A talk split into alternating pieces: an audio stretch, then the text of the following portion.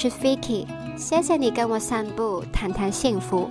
四月份来喽，这个介乎在春天和夏天之间的四月是很适合运动的日子，因为天气刚刚好，不会太冷太热，然后又开始感觉到夏天那一种活泼的气氛偷偷的渗进来。有些人去爬山啊，有些人又开始准备玩 water sports，好像是一个很活泼的时间。我们也运动一下，出外散步吧。今天想跟你谈谈幸运这回事，因为幸福里也有幸运的意思。你有这个感觉吗？如果我们评定一个人，他真的是幸福哦，有没有一种啊，他真是好命，他能过这样快乐满足的生活的意思在里面呢？其实这个幸福的意涵。可以追溯到“幸福”这个词语的字源。幸福是一个比较新的词语，以前中文里只有“福”字，就是我们常听的有福气啊、富贵啊、受保佑的意思。那幸福呢，是来自日本明治维新之后大量兴起的字，从日文传到中文的新词，在甲午战争后维新派的报纸中出现的。就是我们现在所用的词语。那么“幸福”的“幸”的字呢，其实本身有与灾祸相反的意思，就是很吉利的免去灾祸、得免于难。所以“幸”呢，其实有 luckily、fortunately 或者德语的 zum Glück 的意思。我们今天说的幸福呢，也是有这一种平安、吉祥、顺遂、圆满的意思。所以今天我们就从正向心理学的角度去看幸运。心理学中也有人去研究幸运，大概就是想证明究竟有没有好运这一种超自然的事呢？是迷信还是也有科学根据的呢？那对我们来说，幸运心理学能够帮助我们更加幸运、更加幸福吗？首先呢，心理学家就尝试解释为什么我们想要幸运。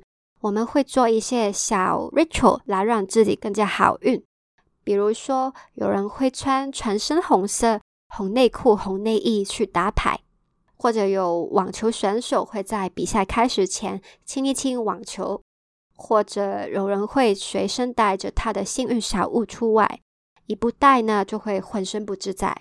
那心理学家说，这是因为我们面对不是全由我们控制的事。我们就会想提升控制感，比如说打牌，打牌不是只看我一个人的功力嘛，也会看另外三个人的实力水平，还有我抽到什么牌的几率。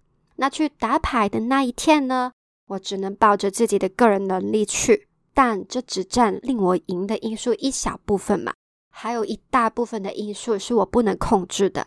那我还可以做什么让自己更像可以赢呢？不如就穿一件红衣服吧，不知道有没有用，但是做了比没有做好。这些微小的事情都是我们想为自己增加一点点的运气，just tip over to the lucky side，一点点就够了，就表现了人对事情的控制感的欲望。那么结果是有幸运到吗？有研究真的说带着 lucky charms 的。就是幸运小物，然后相信它有用的，就真的会有用。但是主要是因为提高了人的自我效能 （self-efficacy）。自我效能就是觉得自己好棒，很有信心的，就是对自己的能力有信心。但是呢，光有信心是不够的。就像吸引力法则，很多人觉得他已经很用力去想了，还是没有他想要的结果，就觉得没有用。那近年来吸引力法则很红嘛？吸引力法则其实是一个身心灵的概念，就是你的想法本身会形塑你身处的环境。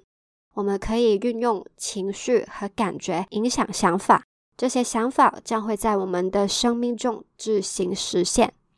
也有心理学家谈论吸引力法则，那刘轩老师就在他的节目说过。他觉得心理法则只对了一半，光是想美好的结果，但是没有实做是没有用的。就说一个一九九九年加州大学的研究吧。这个研究呢，把学生分为三组，第一组每天要花几分钟去想象几天后在重要的期中试拿高分的感觉。第二组呢，每天就要花几分钟想象自己打算在何时何地用什么方法准备考试。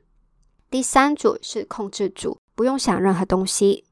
结果呢，第一组的读书时间最小，最低分。第二组呢，就在考前做好准备，用较多的时间读书，成绩比其他两组都好。所以呢，吸引力法则的下半就是要幻想达成结果的过程。达成这个理想结果的人都是怎样去做的呢？他们又抱着什么态度，会做出什么行为呢？把这个实做的流程、态度都想好了，就会增加几率去做。才会更容易达到想要的结果。有没有觉得我们刚刚谈的运气，谈到了我们可控的范围，要去实做出来？这些很像哪一派我们曾经谈过的哲学呢？对，就是斯多格学派。那斯多格的名人 Seneca 也曾经说过：“所谓运气，就是充分的准备遇上机会。”这个很符合 Stoic 所说的嘛。我们要专注在我们可以掌控的那一个部分。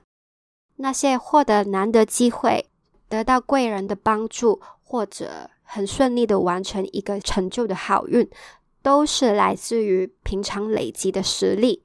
每一刻都准备好发挥最佳才华，在适当的机遇发挥出来，就是别人能看见的好运了。那么，我们可以怎样去准备呢？除了要提升自己的实力以外，我们还可以培养出接受幸运的自己。我们先来看看 Richard Reisman 的研究，他发现了好运的人跟不好运的人有四点的性格上的差异。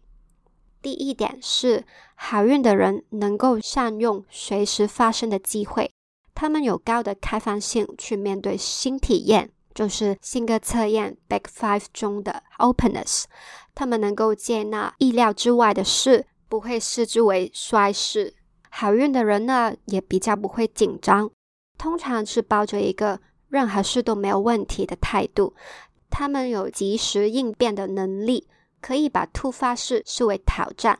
所以呢，当人生掉了一个球给你，你可以选择 relax，然后把它转为更好的事。第二点呢，就是好运的人时常会凭直觉来做判断，他们的直觉力很好。那直觉力是什么呢？有些人说是你的守护天使的声音，有些人会说是第六感。但从心理学的角度，直觉可能是我们经验累积回来的求生反应，就像猫猫看到长长绿色的东西就会吓一跳跳开，因为它们直觉那是危险的敌人。蛇，这个在猫的与生俱来的求生记忆中。那么人呢？就像我们天生不喜欢吃臭、吃酸的东西，因为那可能是食物坏掉了的征兆。这是植入在我们的求生直觉中的。直觉呢，就是来自于我们平常的观察、累积经验，成为意识外的反应。所以大脑在下一次我们遇到了类似的刺激时，意识来之前，已经帮我们做好反应，就有了这个直觉。所以有时候我们可以相信这个直觉，有时候不用过度分析，花太多的时间列下了事情的优缺点，犹豫不决，反而错失了好的时机。就像 Steve Jobs 所说的：“你必须相信你所经历的一切将会在未来以某种方式连起来。”你要去相信，不管是相信直觉、命运、生命、因果也行。这种方法从来没让我失望过，我的人生也因此变得完全不同。第三点，好运的人会相信自己的运气会变得更好，他们对未来充满正向期待，心态乐观。Wiseman 认为这一种人更能咬紧牙关度过难关，因为他们相信事态会好转。过程中也会努力不懈，他们会愿意用时间和努力去等待好的结果。同时呢，当你的心态转变，你的大脑也会因为你的身份转变，转换了观察的模式。你会把注意力放在相关的机会上，那连接到第一点，善用随时来临的机会，你就会更容易成功嘛。所以呢，希望乐观是让自己好运的重要特质。最后第四点呢，就是逢凶化吉，将衰运转成好运。好运的人呢，有一种塞翁失马的心态，遇到衰事，他们不会直观的说啊，我真的很惨，而是处之泰然的说，那不一定是坏事啊，可能是一个转机，他就在当中找到希望，或者可能原本是更惨的，幸好没有。然后保持着第三点，觉得自己很幸运的正向心态，这种思维令人在逆境时不会就此放弃，而是保持积极心态，尝试找到可以行动的机会，提高自己生命的掌控度。以上呢，就是正向心理学对于幸运的看法，还有怎样去培养好运。我们提到了要对自己的好运有信心。除了要用吸引力法则，还要视觉化实现的过程，要有充足的准备，还有从好运的人身上学习，可以保持放松、开放的面对新体验、新机会。有时候要相信直觉，要保持希望和乐观，还有遇上衰运时也要保持积极。这些方法呢，其实跟现在很多人爱打卡说的 “keep the good vibes”。或者身心灵所说的要调频到较高的频率，营造出较好的能量场来接收好的能量，是同出一辙的。这个可能就是幸运的秘密了。你觉得怎么样呢？你相信幸运可以培养吗？我觉得这蛮好的哇。如果幸运就是这样的一回事，那每个人都可以练习，每个人都可以得到自己的好运，那每个人就会幸福啊。但是呢，就不是每个人都相信这是好运。有些人可能会觉得，哈，这就是好运吗？好运不是我不用努力就能得到的吗？还要那么努力，这么烦哦？那他们期待的好运呢，可能就要从天而降，机会很渺茫的那一种中乐透。还有就是，有人会觉得，不是每个人都可以幸运。每个人都幸运，那每个人就是富二代呀，还有穷人嘛。但是幸运对每个人来说都不同啊。对某些人来说，有钱就是幸运，但对另一些人来说，可能不是啊。就是回到塞翁失马的概念。所以，如果你也想有好运的话，不妨试一试这些调频的练习，培养自己接受幸运的体质吧。现在，请你用三十秒的时间想一想，当你面对意料之外的事时，你的反应通常是什么？是“哈，为什么会这样？打乱了我的计划”的抱怨呢？还是“哦，那就试一试这个吧”的开放心态呢？你会相信自己能搞得定，还是你总是很紧张，不确定能不能应付呢？你会相信事情总会变好吗？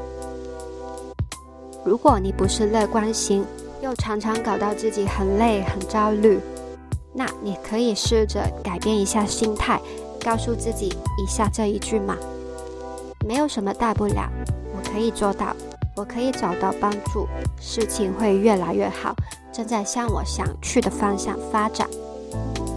改变信念，就可以改变你的态度、你的行为和选择，让 the odds be in your favor，接受幸运哦。谢谢你收听到最后，不知道你对这一集的正向心理学有什么感想呢？欢迎到这一集的网址留言告诉我，或者在 IG 上找我也行。我的 IG 是 v i k i c dot c o。喜欢的话，请订阅这个节目，还有 follow 我的 IG，就不会错过最新的节目了。请记得，我们每个人都值得，而且有能力幸福。我们下次约会见，拜。